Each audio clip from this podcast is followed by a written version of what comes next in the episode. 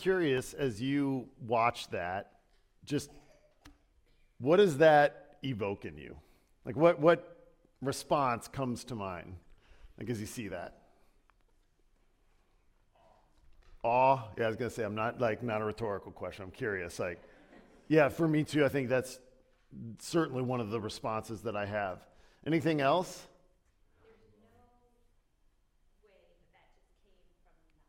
Yeah, yeah. Purpose, des- design. Yeah. Yeah. Yeah. So the, the, the, the, the idea of just sort of just randomness and all of this being like, man, like that alone, and I'll talk about this in a little bit, that alone is, is a faith statement that I would contend is, is more difficult to make than the, than the idea there's a designer and a creator. Anything else? Anybody get any kind of sense of like, um, like, um, like humility from it? Right? When you see the scale and the, the scope, and kind of we as human beings have this I sense of like, man, things sort of gravitate around us, and then you realize, eh, we're pretty, you know, pretty small in the whole grand scale of things. And I, the reason I, I bring this up is I would contend that this is very much the same response, these two responses of, of uh, awe alongside of humility that, that I think Genesis 1 is intended to evoke in us.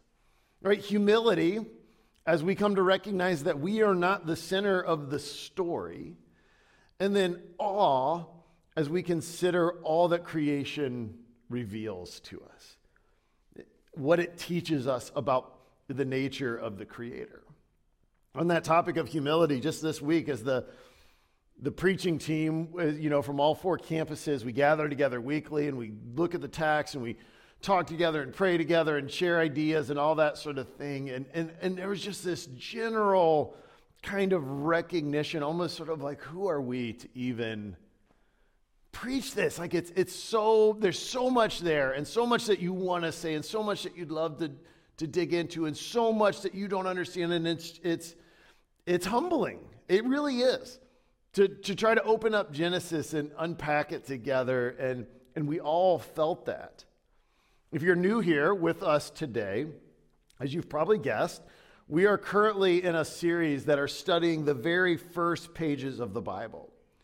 We're looking at Genesis 1 through 3. And if I talked about this last week, um, Genesis 1 through 3 is so critical for us because it really deals with life's foundational questions.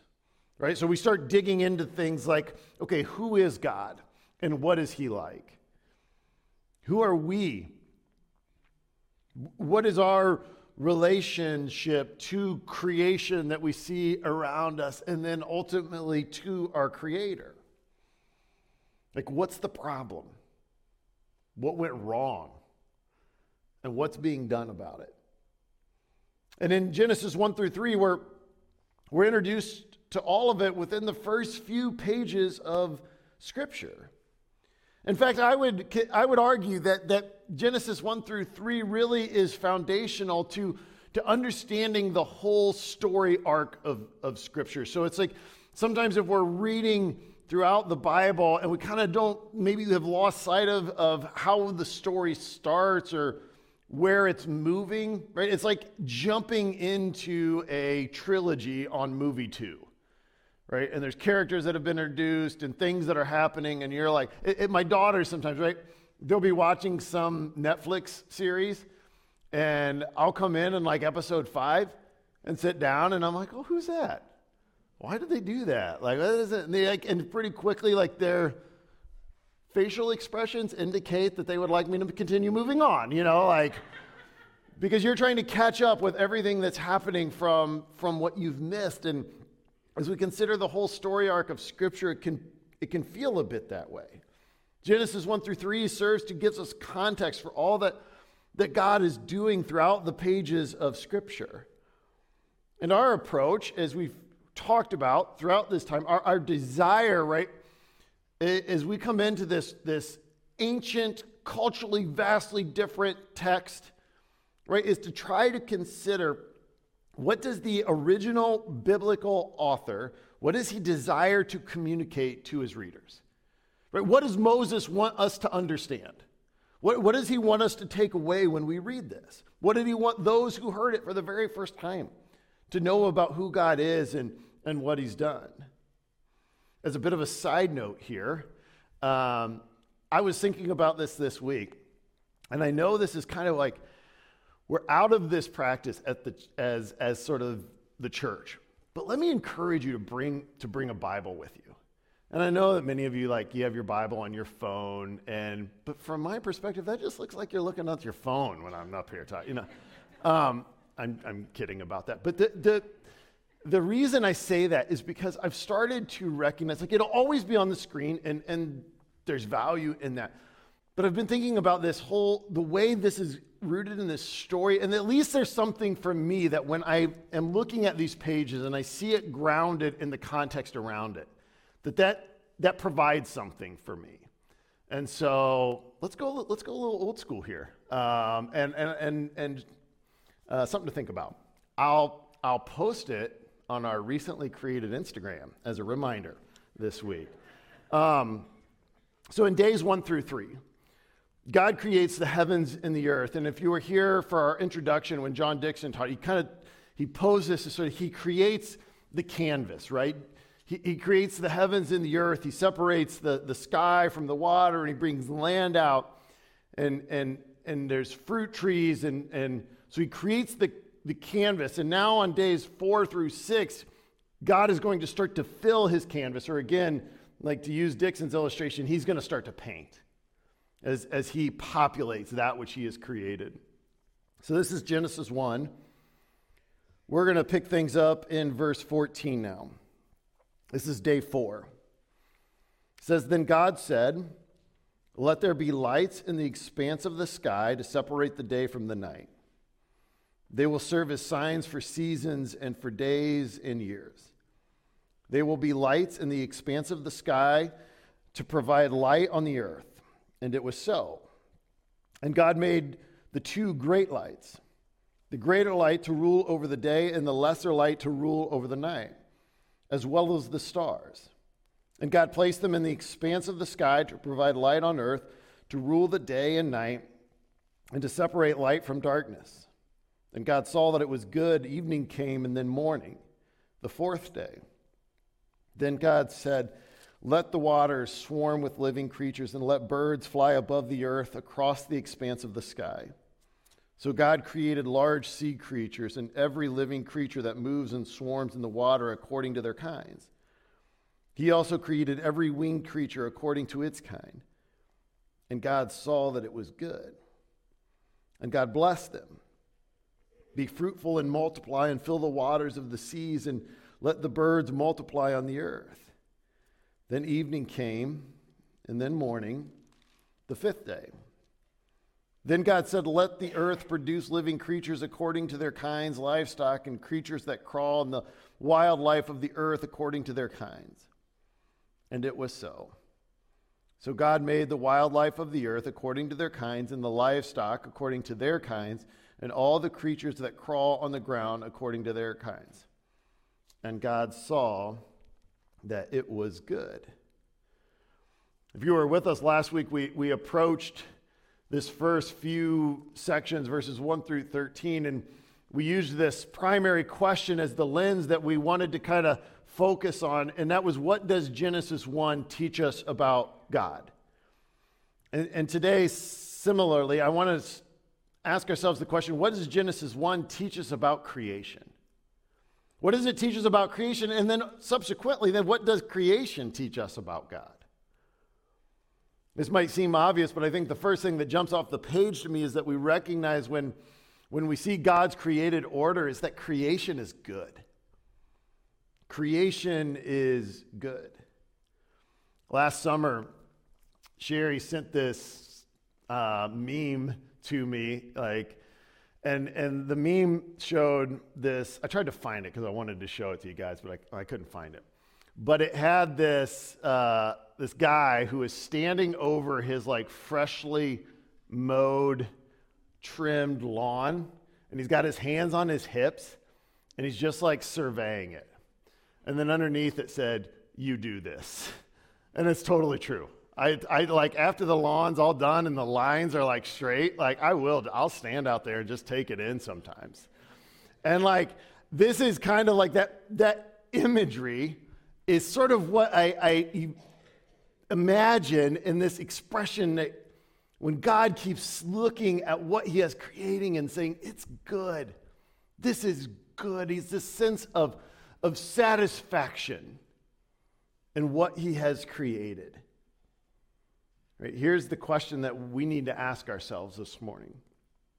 What does it mean when God looks at his created world and it says that he saw that it was good? I think, I think there's a number of implications that we could talk about with this, but I, I want to I wanna focus on a couple of areas this morning. First, I think to describe creation at good is to recognize that creation exists in right relationship to its creator. Creation at, at its design, and it's, and it's before Genesis 3, right? Creation exists in right relationship to its creator. If you were here again last week, I, I, briefly talked about how this description as good is a reflection of, of the character of God. So the source of it, what it, where it emanates from, has to be good in order for the, the end product to be good. Like, have you, have you ever done the thing where like you're, you like you're running a little like low on something and then you find two of them in the refrigerator? There's like, oh wow, I'm out of sour cream, but here's this other sour cream. And it's, it's expired, so I'm to just mix the two together and see if like the, am I the, am I the only one who's done this? Like, I'm not getting a lot of support. Well, I'll, I'll tell you, it doesn't turn the new one into good. Uh, everything is is like if the source material is not good, Chris, you've okay. I, I appreciate that, Dana. Thank you for selling him out. Like, Chris and I will go to the seek therapy together. And where, if where you start isn't good, what it produces isn't good. So that this is important. But then, in addition to that, we begin to recognize that that creation is, as it's created, is in right relationship to the one who created it. So it's, it's in other words, it's functioning according to its design and purpose. Some of which is stated overtly here, right? The, the, he sets the, li- the lights in the expanse of the sky, and they'll serve as signs for seasons and for days and for years. So, this in Genesis 1, as we're looking at all of this unfold, there's this recognition and acknowledgement that everything is as it should be. This status in creation, this, this goodness, it's encapsulated in, in the Hebrew word shalom. Oftentimes, uh, that, that word gets translated into English as peace. Um, but, but shalom is, is more than um, the absence of conflict. Right? Shalom is, is creator and creation existing together in perfect harmony according to its design and intent. And the reason that I think this is so critical for us is because when we understand what God has created, when we understand its original design and intent, we begin to recognize what's been lost. And, and because it, it can be pretty obvious to us when we look across the landscape, we're looking our own relationships, our own world, our own experience of it. it. Shalom is not frequently the word that we might use to describe our experience everything functioning in perfect harmony. And so, this, as we get this picture, as this author begins to describe the created world for us, it, it, it's intended to evoke in us a desire, which is also important because what we discover throughout the, the story arc of Scripture is that this is what God is doing. This is what restoration is going to look like a return to what He created. In fact, in the book of Revelation, when, when, when you see the new heavens and the new earth being formed, and God is, is, at this point in time of the story arc, right? This is the conclusion. He's setting everything right. Revelation 21, Verse 3, it says, Then I heard a loud voice from the throne. Look, God's dwelling place is with humanity, and he will live with them, and they will be his peoples, and, and God himself will be with them and, and, and will be their God. We're not fully there yet in the, the story arc of Genesis in the first three chapters, but this is like a, a, recalling of, of garden life, what things were like prior to sin messing everything up. It says he'll wipe away every tear from their eyes, and death will be no more. Grief and crying and pain will be no more because the previous things have passed away. God is, is restoring, He's returning us to this designed, intended, created, purposeful life that He, that he created for us from the very beginning to exist in with Him. So from the very outset, when we when we think about that the fact that creation was good, right? It, it's intended to remind us that it's going to be good again. Like this is where he's moving the story. Secondly, creation exists. It's called good because it fosters life. It fosters life.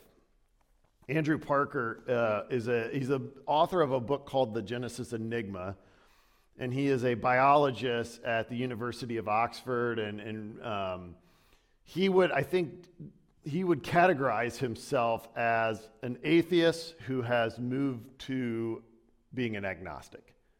So that's, I, that's progress, I think. Um, and, and it's interesting because as he looks at Genesis, this is what he said about it. So he's not, again obviously not looking at this from like a, a faith perspective or, or, from the lens of somebody who believes necessarily in, in the God of the Bible. He says, From what I know of science, this book of Genesis is remarkably accurate. But what I cannot understand is how they knew. If ever there was a page of literature that would convince me to believe in God, it would be Genesis chapter 1. See, what, what Andrew Parker recognizes, and I think it's almost like somewhat begrudgingly, is that some of what we recognize when we watched that video is that the natural world is, is ordered and it's purposed. Like that, even that phrase that repeats throughout there, right? According to its kind, according to its kind. There's all sorts of different debates about this. I'm not going to get into this morning, but but at the very least, I think we can recognize that God that is this ordered mind who is unfolding all of this. And so Parker can look at this and he sees that, that there's order and that there's beauty and that there's purpose in the created world. And it reveals to him something that is behind it, or rather, someone. And where is all, what, what is this purpose?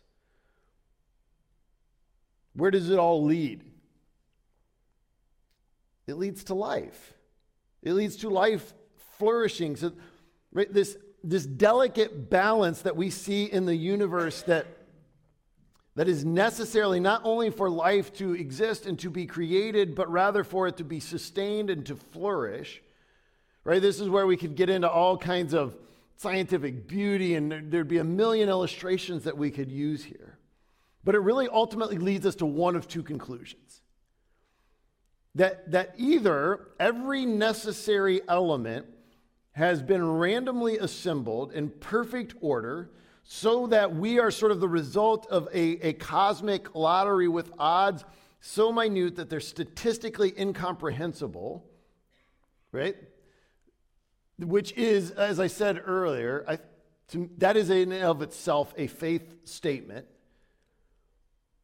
Or there is one who is greater, one who acts out of, of his own nature and his own character with intentionality and design and order and purpose, and he does so for life, for life to flourish.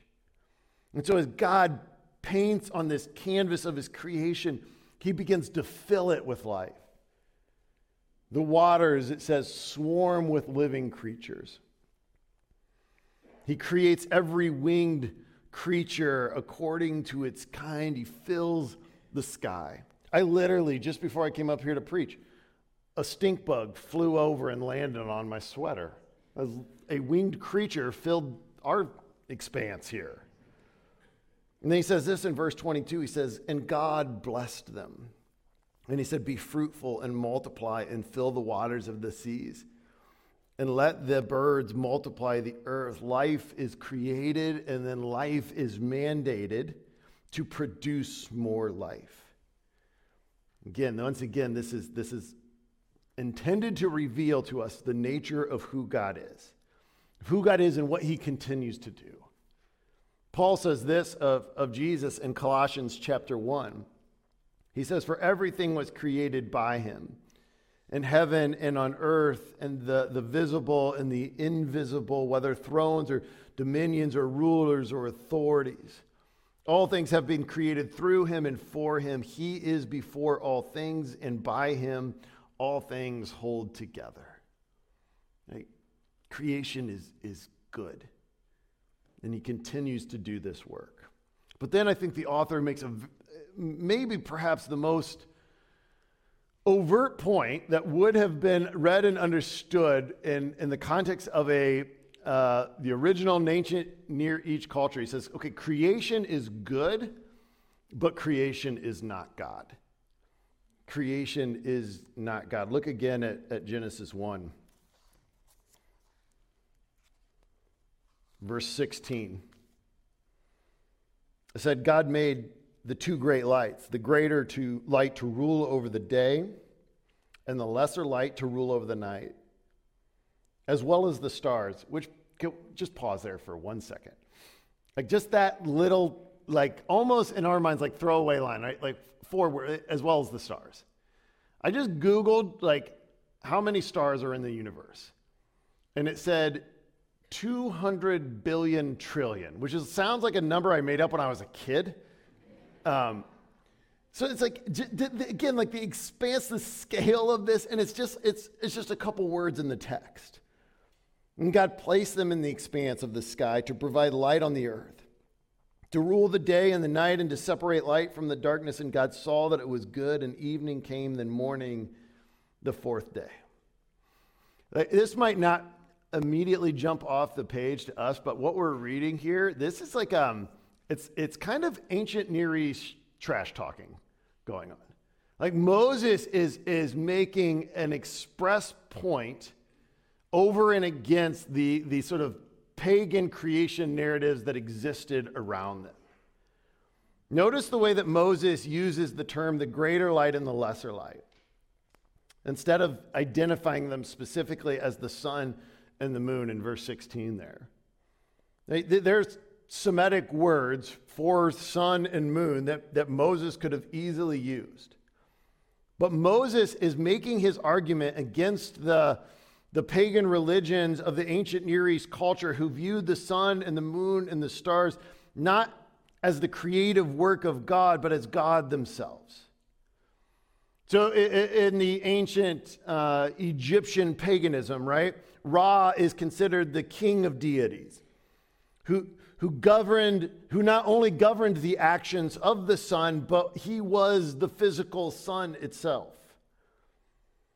Instead of the the sun and the moon and the stars being objects that, that, are, that require worship, that uh, require them to be appeased. So, in, in those other pagan religions, right, there was this constant activity to sort of appease these, these various gods that, that things might go well for you. Right? In contrast to that, the Genesis narrative right? The sun and the moon and the stars, they are not objects to be worshiped, but rather objects who are in worship. Right? They are reflections of God's glory. They, as a part of creation, worship Him. This speaks once again to, to the relationship between the created and the Creator. It's a, it's a matter of ownership. And, and hear me on this. It's, It's a matter of ownership. It's all His, the, the text is saying, including, by the way, you. And the implications, again, of this are far reaching. Right? It informs our role within creation to the Creator. When I was a, a student in college, I w- went to Moody in downtown Chicago, and my first job down there was as a valet at this kind of high end restaurant that was close to campus. And so um, I drove, like most of my high school life, I drove my dad's like early 80s Chevy Astro van. So you can imagine when somebody pulled up in like a Ferrari that I was kind of like, okay, like, and there was this temptation that I had. Like, it was, there was some really nice cars that came in. And as you're going to move this car, there's this thought in your mind that's like, let's see what this thing can do, kind of like a Ferris Bueller type of situation here, right? And then there's this check that I think God went off in my brain that said, This is not yours. This does not belong to you. So you need to operate within it. And that recognition, and that awareness we are, and we're going to dive more into this in the next couple of weeks, but we, we are placed here as stewards. Think about this for a moment. How does this awareness reshape the way that we think about and interact with the stuff that we call ours? How does the fact that he owns all of it change the way that, that I think about my house and, and, and my car and, and all my stuff? How, how, does the fact that he owns all of it, how does it reshape the way that I think about um, existing on this planet or the environment? Which it's like even like bringing that up. It's like I know all that gets complicated because there's various political elements. I'm, I'm not talking about any of that. I'm just talking about what Genesis has implications to us here. How does it reshape the way that I think about the person sitting next to me? The neighbor across the street, the, the family member in my house that I'm struggling with, the coworker that I try to avoid. How does recognizing that all of this is his, this matter of ownership, how does it affect the way that we relate? Because additionally, then, it's, it's a matter of ownership, but it's also a matter of authority. Right? If he made it, if he owns it, then he is ultimately authoritative over it. And subsequently, all, all versions of human authority are, are by definition then representative authority. It's all his. Uh, uh, let me illustrate this. Um, many of you might be familiar with the story of Job in, in the Old Testament.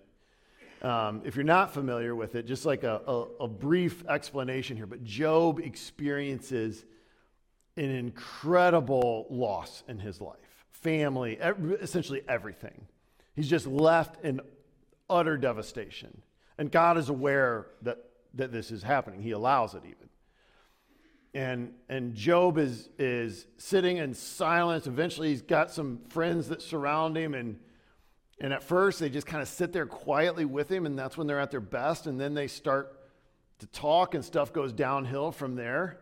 Because the only way they can explain what Job has experienced is that Job, for some reason, has got some sort of unconfessed thing in his life that, that has caused God to be angry with him. This is their worldview, right? And Job, this is this has got to be on you. But Job protests that. He he's actively defends himself, and it gets towards kind of like the back third of the story. Job eventually kind of almost demands his day in court. He wants to stand before Yahweh God and he wants to protest his innocence. And, and if the consequences are such that he is found guilty, then, then he wants to take that on. And, and that's when God shows up. And God begins to speak. And what's fascinating about the whole thing is that, that God does not speak to Job's circumstances at all. He only speaks to who he is. And, and look at this. This is Job 38. This is just a tiny portion of this conversation, but I want to, I'm going to make a point here. He says, This is God speaking to Job. And he says, Can you fasten the chain of the Pleiades or loosen the belt of Orion? Can you bring out the constellations in their season and lead the bear and her cubs? So God's making the point about, about who he is. And I'm, I'm just imagining Job some, I don't know, 3,000 plus years ago. Uh, maybe, I don't know when he was, long time ago. And, and he's hearing this, and I think he understands what God is saying about the stars in the sky and all that sort of stuff. But what's fascinating here is that I've got the next image here is a, it's, it's a, this is the cluster of stars uh, that's Pleiades. And what's fascinating about this cluster of stars is that they share a gravitational pull. They are, they are held together and travel together in one succinct. So some have called it like a, a swarm of, of birds traveling throughout the sky. Orion, the next one, we're all, you know, this is probably the most one that we're all familiar with, but Orion's belt, the three stars in Orion's belt, uh, two of them are individual stars, one is a cluster of stars, but they actually do not share gravitational attraction. In fact, Orion's belt is, over the course of time, moving away from each other. It's separating from each or you might say it's loosening, right? And then the bear and the cubs, this last one. So uh, the star Arcturus, or commonly referred to as the bear, and this is the one that, that just sort of like blows my mind. I kind of imagine God like saying this to Job, and then he's like, thousands of years from now, some people are going to really freak out over this.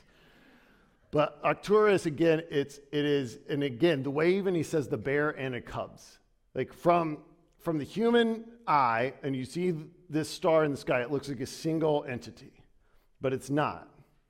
And what's fascinating about it is Arcturus is traveling through space um, it's, it's multiple times the size of our sun, and it's traveling through space at 257 miles per second. And there's no force in space, no star, nothing large enough that has the kind of gravitational pull that can either slow it down or even change its course. Uh, the, like the sun, for instance, travels at about 12 and a half miles per second. This so Arcturus, the bear and its cubs are a runaway train traveling through space. And God says, and who can, who can determine its course? See, the, the point that I want us to understand is God is not giving Job an astronomy lesson here. Right? What he's wanting them to understand, what he wants them to sit in is the question of power and authority and ownership. And to me, what is most compelling about the, the Job story as a whole is that when, when Job sits there in this, like again, God does not address his circumstances, he never speaks to it. He only speaks to himself. And what fascinates me is despite all the loss and the pain and the suffering of those circumstances, Job seems satisfied at the end of it. He gets to the conclusion of it. And it's like, he's enough. This is, this is the nature of who God is. And then, lastly and quickly, we discover that creation is blessed. Creation is blessed. Verse 22, once again, God blessed them. This is God speaking over his created order. He said, Be fruitful and multiply and fill the waters of the seas, and let the, er, the birds multiply the earth. Right? God design, his design, his blessing spoken over creation was that for all he created, including you and I, to experience the prosperity, the peace, the fulfillment, that Hebrew word that we talked about earlier of shalom. Like his desire for us is to experience that as his creation and ultimately in his creation. And the thing is, even on this side of, of Genesis 3, even when sin came in and it marred his desire for creation, we still can experience this blessing. Right? When creation when creation moves us to a place of wonder, we experience this blessing. When you and I are, are acting in, when we're caring for, intending, when, when we're living as stewards of His creation, we experience His blessing. Anytime that creation invites us or, or causes us to know Him more. Anytime that we're given the opportunity to discover again how much He loves us, any taste that you and I get of this shalom, this goodness, we experience His blessing. See, creation, it serves the Creator. Creation reminds us that we belong to Him. And it humbles us as we perceive the size and the scale of, of that which He formed. And we consider the one who is capable to be the Creator. And once again, I want to conclude today. I want to read a psalm. Would you stand with me? This is kind of going to be our, our segue from, from this because David is asking some of these very same questions and he wants to understand how do we as humans relate to all of this. Let me read this over you. Psalm 8 Lord, our Lord, how, magne- how magnificent is your name throughout the earth. You have covered the heavens with your majesty. From the mouths of infants and nursing babes, you have established a stronghold on account of your adversaries, in order to silence the enemy and the avenger. And when I observe the heavens, the work of your fingers, the, the moon and the stars which you set in place, what is a human being that you remember him? A son of man that you look after him. David is feeling the humility. We're going to dive into that, that next week. Would you worship with us? Amen. I think if, if all we walk away from today is, is a heart level expression to just say, God, you're amazing, then I, then I think we have rightly entered into to Genesis chapter 1 together. If we can pray with you today, our, our prayer team is available. It's a privilege to do that. If you're new with us, uh, I invite you, swing by our welcome desk after the service. We'd love to, to meet you, um, to answer any questions you may have. If you came prepared to give today, our generosity boxes are by our two side doors as you leave. Uh, thank you for partnering with us in the work here. Now receive this morning's benediction. Go now in the name of our Creator God, who is good. What He created is good. He created us to be in right relationship with Him. And He makes a way in His Son, Jesus Christ. And it's His name we pray. Amen.